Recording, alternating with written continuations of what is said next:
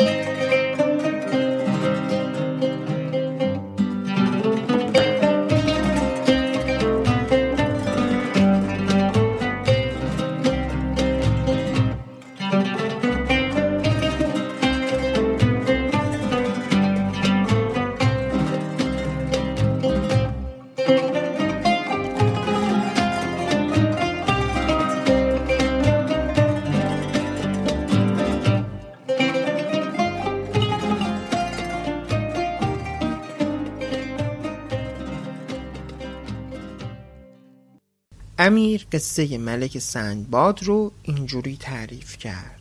در گذشته امیری در سرزمین پارس زندگی می کرد که امیر سندباد نام داشت. این امیر عاشق جنگل و بیشه و شکار بود و هر وقت فرصتی به دست می آورد برای تفریح به شکارگاهش می رفت و به سید و شکار مشغول می شد امیر سندباد کاری رو که توی شکار خیلی دوست داشت و ازش لذت می برد شکار کردن به وسیله شاهین بود. به همین دلیل یک شاهین داشت که دست پرورده خودش بود و از بچگی اونو خودش پرورش داده بود. این شاهین واقعا بین تمام شاهین ها تک بود و پرنده بازها تا الان نظیرش رو ندیده بودند. سندباد هم از شدت علاقه که به این شاهین داشت دستور داده بود که برای شاهین یک پیاله آبخوری منقوش به نقش های شکار و از جنس طلا درست کنند و به گردن شاهین بندازند تا هر وقت که شاهین تشنه شد از این پیاله آب بخوره. یک روز سندباد تصمیم گرفت برای شکار به دشتی بره که پر از غزال بود. روش شکار سندباد توی دشت به این شکل بود که همه کسانی که به عنوان شکارچی همراهش بودند زمانی که شکاری رو می‌دیدند حلقه درست می‌کردند که شکار محاصره بشه و در نهایت سندباد بیاد و به راحتی اونو شکار کنه یا اینکه اسیر پنجه شاهین بشه. ولی اون روز فقط تونستن یک غزال رو محاصره کنن. که از نظر چهره و زیبایی بین نظیر بود. سندباد که خودش شکارچی قهاری بود و غزال شناسی ماهر فریاد زد. اگر غزال حلقه محاصره رو بشکنه و فرار کنه هر کس که غزال از بالای سر اون بپره سرش رو از تنش جدا می‌کنم. اتفاقا مثل اینکه غزال نمی‌خواست سر بیگناهی از تنش جدا بشه. وقتی حلقه محاصره رو تنگ تردید از بالای سر خود سندباد فرار کرد.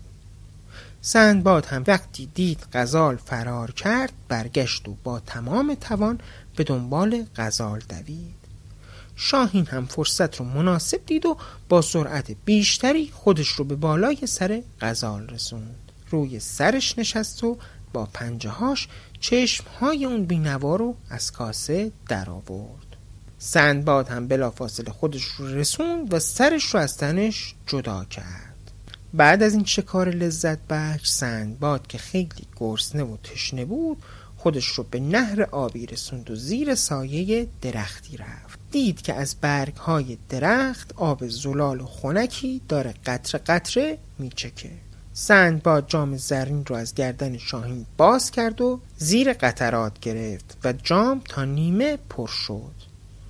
ولی وقتی خواست بخوره شاهین با بالش به دستش زد و جام رو انداخت. چند بار تکرار کرد و هر بار شاهین با بالش به جام می‌زد و اونو مینداخت سندباد هم از دست شاهین عصبانی شد و فریاد زد ای دیوانه نه خودت از این آب گوارا می‌خوری نه می‌ذاری من بخورم؟ و وقتی که دید شاهین باز هم تکرار کرد خنجرش رو از غلاف در آورد و گفت سزای کارت رو الان نشونت میدم. و شروع کرد به چیدن پرهای شاهین. شاهین هم خونین و مالین با سختی و رنج زیاد توجه سندباد رو به بالای سرش جلب کرد. که دید ماری بزرگ بالای درخت چنبره زده و داره از دهنش زهر میریزه. اینجا بود که سندباد پی به باهوشی شاهینش برد. ولی دیگه فایده این نداشت. چون که شاهین از حال رفته بود و هرچه تلاش کرد نتونست اونو برگردونه. سندباد نامید و افسرده برگشت به چادرش. اشک توی چشماش جمع شده بود و داشت به کاری که کرده بود فکر می‌کرد. که ناگهان صدای شاهین رو شنید. وقتی خودش رو به شاهین رسوند دید که اون مرده و صدایی که شنیده بود دقیقا شبیه صدای غزال بود وقتی که داشت سرش رو می‌برید. جوری که تشخیص نداد که این صدای غزال بود یا صدای شاهینش. خلاصه بعد از این اتفاق سندباد غرق در دریای پشیمانی و سرگردانی شد. و بدون اینکه با کسی حرف بزنه به قصرش برگشت و در رو بست و مدتها با کسی حرف نزد.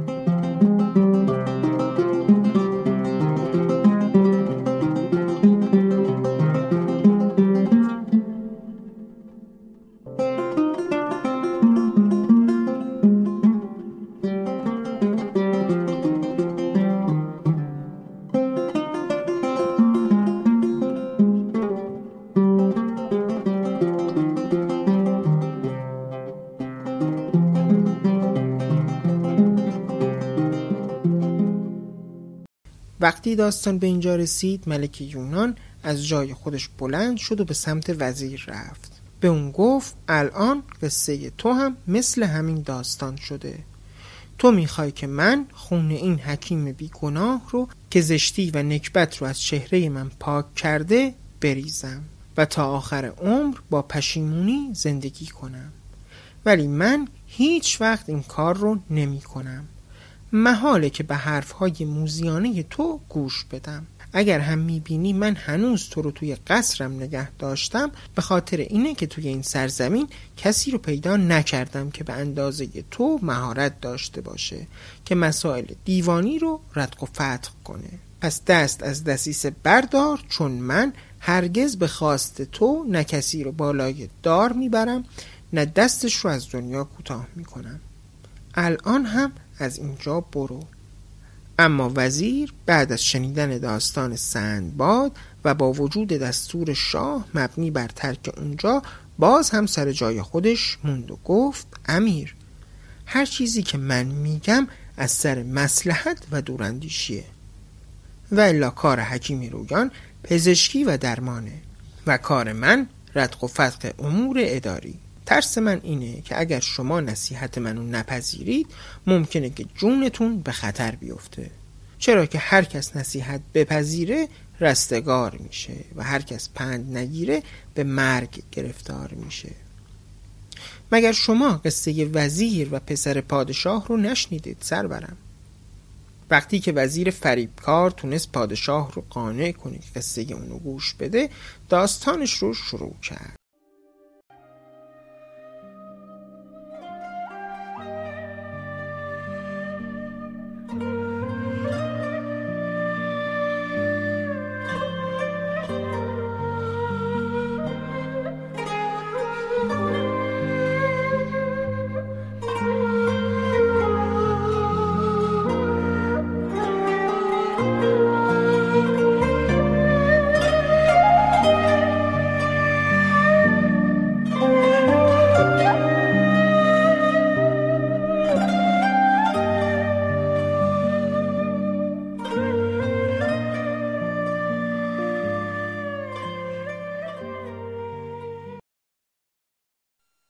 وزیر گفت ملکی از ملوک پارس پسری داشت بیم نهایت زیبا به نام شایان که علاقه زیادی به شکار داشت.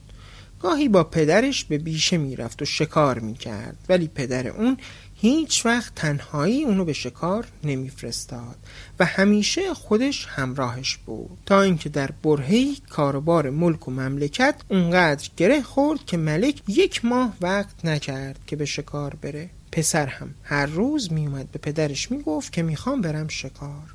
پادشاه هم چون می‌دونست که کشورش هم مرز با کشور افریتانه به اون این اجازه رو نمی‌داد. تا اینکه بالاخره یک روز راضی شد که اونو به شکار بفرسته و از وزیرش خواست پسرش رو همراهی کنه. به شرطی که در تمام طول شکار پسرش حرفهای وزیر رو گوش کنه و از دستوراتش سرپیچی نکنه. روز اول هرچی توی شکارگاه گشتن نتونستن چیزی پیدا کنن. ولی روز دوم یک غزال زیبا از دور داشت پسر پادشاه رو نگاه می‌کرد. پسر غزال رو که دید به وزیر گفت من قصد دارم که اونو شکار کنم. چون وزیر از دور غزال رو نگاه کرد به دلش بد اومد. پسر رو از این کار نه کرد. بالاخره پسر پادشاه بی توجه به وزیر اسب خودش رو تاخت و به سمت غزال رفت. وزیر هم فریاد زد ای شاهزاده حرف نشنو. فقط بدون که اگر در مخمسه ای افتادی خوندن دعای مخصوص هر شب رو فراموش نکن. پسر هم نصیحت وزیر رو به خاطر سپرد و دنبال غزال رفت. غزال هم وقتی حرکت اسب رو دید پا به فرار گذاشت و در نهایت به دشتی رسید. وقتی پسر پادشاه وارد دشت شد هرچه گشت غزال رو پیدا نکرد. انگار آب شده بود و به زمین رفته بود. پسر پادشاه حیرت زده با اسبش حرکت کرد و دید توی دور دست دختری زیباروی نشسته. دختر داشت گریه می کرد خودش رو به اون رسوند و کنارش نشست. پرسید چی شده که داری گریه می کنی؟ تو کی هستی و اینجا چی کار می کنی؟ دختر با گریه گفت من دختر ملک هندوان هستم. به همراه پدرم و ملازمانش به شکار اومدم. آهوی دیدم و دنبال اون دویدم. ولی ناگهان آهو غیب شد. وقتی هم برگشتم که به سمت اردوگاه برم دیدم که از پدرم و ملازمانش هیچ خبری نیست الان هم توی این دشت بی انتها گم شدم و نمی‌دونم چی کار کنم بعد دختر دست پسر پادشاه رو گرفت و گفت ای امیرزاده ممکنه که تو به من کمک کنی تا هرچه زودتر پدرم رو پیدا کنم؟ پسر پادشاه پرسید من چه کمکی می‌تونم به تو بکنم؟ دختر گفت من رو روی ترک اسبت بنشون و به سمت جنوب حرکت کن پسر پادشاه هم قبول کرد و دختر رو سوار کرد. هنوز چند ساعتی حرکت نکرده بودند که دختر به پسر پادشاه گفت لطفا منو کنار اون رودخونه پیاده کن. خیلی تشنه هستم و می‌خوام مقداری آب بخورم. وقتی دختر پیاده شد به صورتش آب زد که ناگهان دختر زیبا تبدیل به هیولایی زشت و کریه منظر شد که داشت میخندید و فریاد می‌زد عزیزان من بیایید که نهار امروز شما رو آوردم. بلافاصله سه بچه غول ظاهر شدن و با دندانهای زشت خودشون اومدن سمت پسر پادشاه که اونو تکه پاره کنن.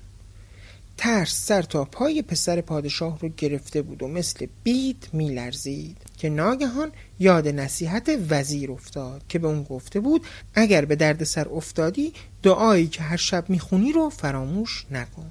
هنوز چند قدمی بچه بیشتر باهاش فاصله نداشت که با صدای بلند شروع به خوندن دعا کرد و به طرف بچه ها فوت می کرد. با خوندن دعا و فوت اول بچه ها حرکت نکردن و ایستادن. با خوندن و فوت کردن دوم نشستن و سرشون رو بین دستاشون گرفتن و با سومین و چهارمین بار بچه ها کوچک و کوچکتر شدن تا اینکه غیب شدن و در نهایت با تموم شدن دعا نه از بچه ها خبری بود نه از غول بزرگ. شاهزاده هم زود پرید سوار اسب شد و به سرعت تاخت. تا میانه راه وزیر و همراهانش رو دید. وزیر وقتی پسر رو دید با صدای بلند گفت خدا را شکر که شما سالم هستید.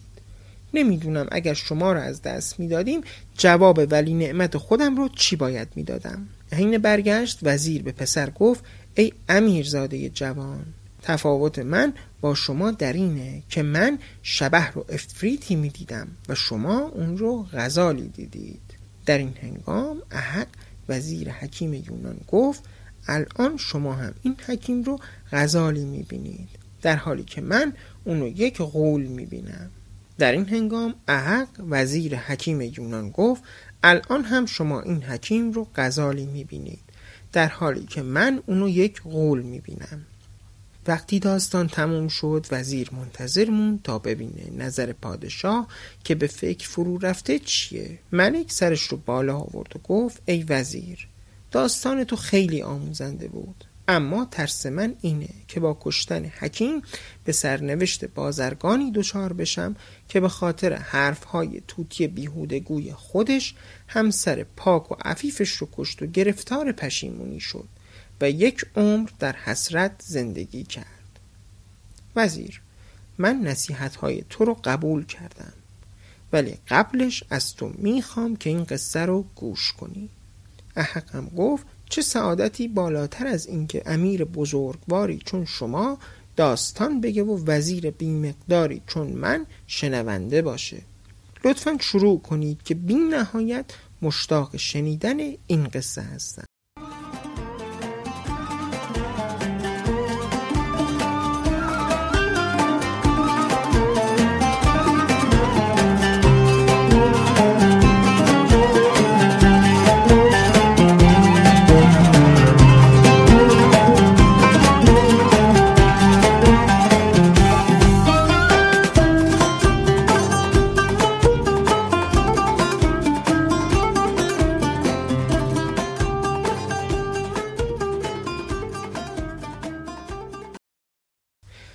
حکایت کردند که در قدیم بازرگانی سرد و گرم چشیده زندگی می کرد.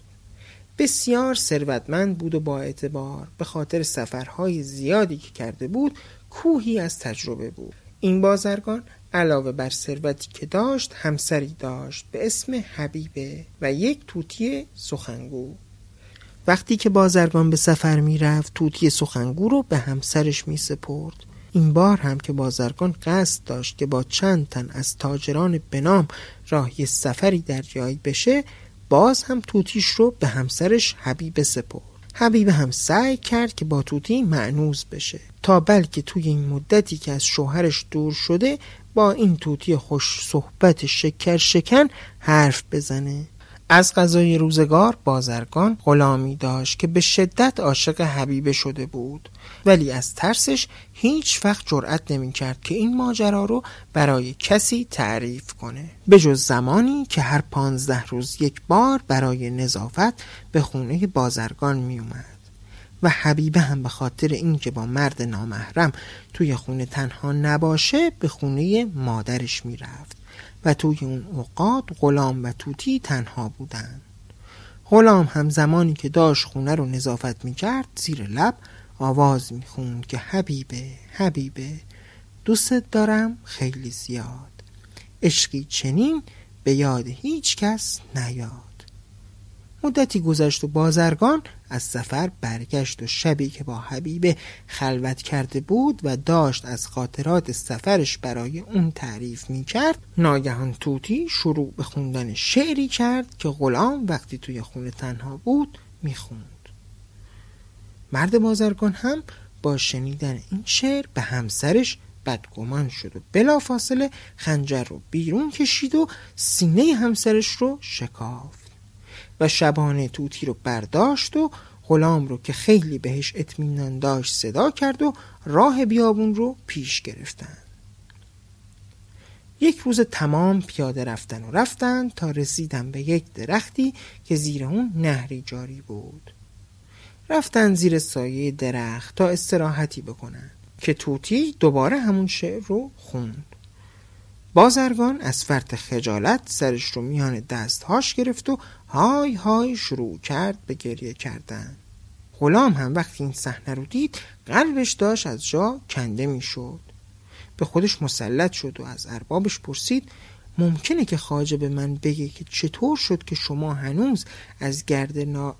از گرد راه نرسیده به این شکل و با ناراحتی دوباره قصد سفر و تجارت کردید؟ مرد بازرگان هم که این کار منتظر بود با کسی درد و دل کنه هر اتفاق که افتاده بود تعریف کرد و گفت که چجوری خاتون خودش رو با دستهای خودش کشته. غلام هم که عاشق خاتون بود وقتی داستان رو شنید با دو دست به سر خودش کوبید و شروع کرد به ناله کردن. انقدر ناله کرد و ناله کرد که بازرگان درد خودش رو فراموش کرد. و سعی کرد که غلام رو آروم کنه.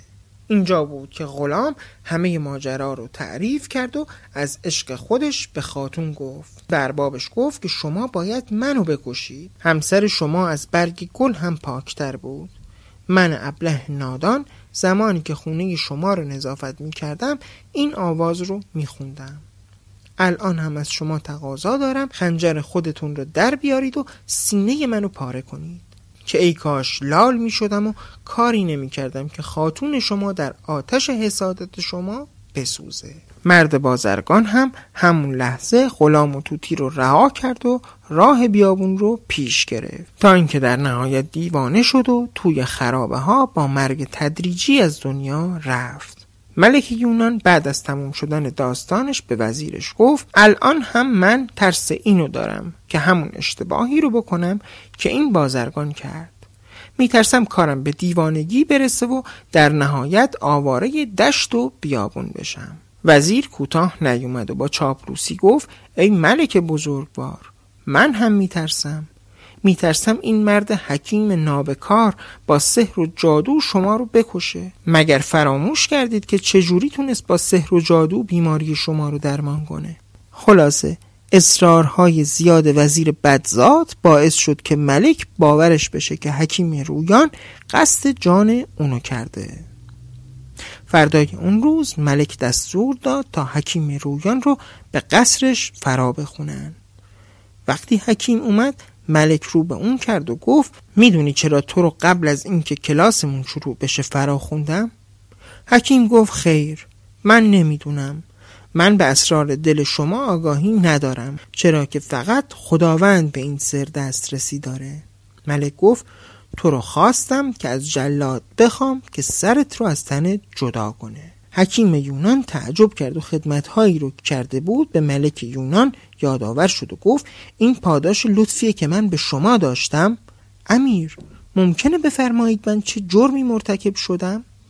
ملک یونان گفت من فکر می کنم که تو یک جاسوس هستی و معمور دشمنهای من. من با خبر شدم که تو سه هزار سکه ای رو که از من گرفتی بین عرازل و اوباش تقسیم کردی.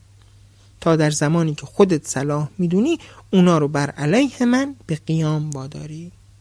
به همین خاطر این تصمیم رو گرفتم. حکیم رویان که می‌دونست اسیر نقشه شوم وزیر بدزاد شده و امکان نداره که بتونه با گریه و زاری و التماس امیر رو از تصمیمش منصرف کنه ترفندی به کار برد و گفت الان که دیگه شما حکم رو صادر کردید و تصمیمتون رو گرفتید. من هم چاره این ندارم جز پذیرفتن سرنوشتم. ولی از شما درخواستی دارم. ملک گفت چه درخواستی؟ حکیم گفت اجازه بدید که من به خونه خودم برم تا بتونم وسیعت نامم رو بنویسم و کتابی رو برای شما بیارم تا بعد از مرگم سر بریده من رو روبروی خودتون بذارید و کتاب رو باز کنید و وقتی شروع به خوندن کتاب کردید سر بریده من به حرف میاد. و تمام سوالات شما رو جواب میده. مگر نمی‌خواهید که هر وقت با مشکلی روبرو شدید جواب مناسبی داشته باشید؟ ملک یونان خیلی تعجب کرد. بعد از قدری فکر کردن به حکیم اجازه داد که به خونه خودش بره و دو مأمور رو با اون راهی شهرش کرد تا وسیعت نامش رو بنویسه و اون کتاب ارزشمندش رو به قصر بیاره. حکیم به خونه رفت. و دو روز خودش رو توی اتاق حبس کرد و مشغول کار شد. اون دوتا مأمور هم بیرون منتظرش موندن. وقتی کارش تموم شد به همراه مأمورها به قصر برگشت و کتاب رو همراه کیسه پر از دارو به امیر داد و گفت ای امیر بعد از مرگم سرم رو با این دارو آغشته کن. بعد از اینکه کاسه سرم به خاطر این دارو خشک شد و بوی تعفنش برطرف شد اونو توی یک سینی بذار و چند سطری از کتاب بخون. بعد هر سوالی که داشتی بپرس تا جوابش رو بشنوی. امیر که خیلی مشتاق بود گفت اول کتاب رو بده چند سطری ازش بخونم. ببینم چی نوشتی توی کتاب. کتاب رو گرفت و دید که برگ اول کتاب سفیده و هیچ نوشته ای نداره. از حکیم پرسید اینکه هیچ چیز توش نوشته نشده. حکیم گفت به خاطر اینکه در طول زمان ممکنه صفحات اول کتاب آسیب ببینه. من نوشته ها رو از صفحات سوم و چهارم به بعد نوشتم. امیر شروع کرد به ورق زدن کتاب ولی دید صفحات دوم و سوم به هم چسبیدن. انگشتش رو به دهانش برد و به زبانش زد. بعد کتاب رو ورق زد ولی صفحات بعد هم چسبیده بودن. بنابراین دوباره همین کار رو تکرار کرد و بعد از چهار بار وقتی انگشتش رو به زبانش برد فریادی زد و افتاد زمین و در دم جان داد. حکیم رویان وقتی ناسپاسی ملک یونان رو دید برای نجات خودش دست به ترفندی زد. ترفندش این بود که چند روزی رو که توی خونه بود به بهانه نوشتن وصیت نامه صفحات کتاب رو به زهر شدیدی آلوده کرده بود و آنچنان که گفته شد جان ملک گرفته شد. وقتی قصه به اینجا رسید و عمر ملک ناسپاس تموم شد صبح شده بود و سلطان غرق در خواب بود و شهرزاد هم یک شب دیگه زنده موند و آسوده خوابید. بعد از اینکه کاسه سرم به خاطر این دارو خشک شد و بوی تعفنش برطرف شد اونو توی یک سینی بذار و چند سطری از کتاب بخون. بعد هر سوالی که داشتی بپرس تا جوابش رو بشنوی. امیر که خیلی مشتاق بود گفت اول کتاب رو بده چند سطری ازش بخونم. ببینم چی نوشتی توی کتاب. کتاب رو گرفت و دید که برگ اول کتاب سفیده و هیچ نوشته ای نداره. از حکیم پرسید اینکه هیچ چیز توش نوشته نشده. حکیم گفت به خاطر اینکه در طول زمان ممکنه صفحات اول کتاب آسیب ببینه. من نوشته ها رو از صفحات سوم و چهارم به بعد نوشتم. امیر شروع کرد به ورق زدن کتاب ولی دید صفحات دوم و سوم به هم چسبیدن. انگشتش رو به دهانش برد و به زبانش زد. بعد کتاب رو ورق زد. ولی صفحات بعد هم چسبیده بودن. بنابراین دوباره همین کار رو تکرار کرد و بعد از چهار بار وقتی انگشتش رو به زبانش برد فریادی زد و افتاد زمین و در دم جان داد. حکیم رویان وقتی ناسپاسی ملک یونان رو دید برای نجات خودش دست به ترفندی زد. ترفندش این بود که چند روزی رو که توی خونه بود به بهانه نوشتن وصیت نامه صفحات کتاب رو به زهر شدیدی آلوده کرده بود و آنچنان که گفته شد جان ملک گرفته شد. وقتی قصه به اینجا رسید و عمر ملک ناسپاس تموم شد صبح شده بود و سلطان غرق در خواب بود و شهرزاد هم یک شب دیگه زنده موند و آسوده خوابید. همین کار رو تکرار کرد و بعد از چهار بار وقتی انگشتش رو به زبانش برد فریادی زد و افتاد زمین و در دم جان داد. حکیم رویان وقتی ناسپاسی ملک یونان رو دید برای نجات خودش دست به ترفندی زد. ترفندش این بود که چند روزی رو که توی خونه بود به بهانه نوشتن وصیت نامه صفحات کتاب رو به زهر شدیدی آلوده کرده بود و آنچنان که گفته شد جان ملک گرفته شد. وقتی قصه به اینجا رسید و عمر ملک ناسپاس تموم شد صبح شده بود و سلطان غرق در خواب بود و شهرزاد هم یک شب دیگه زنده موند و آسوده خوابید.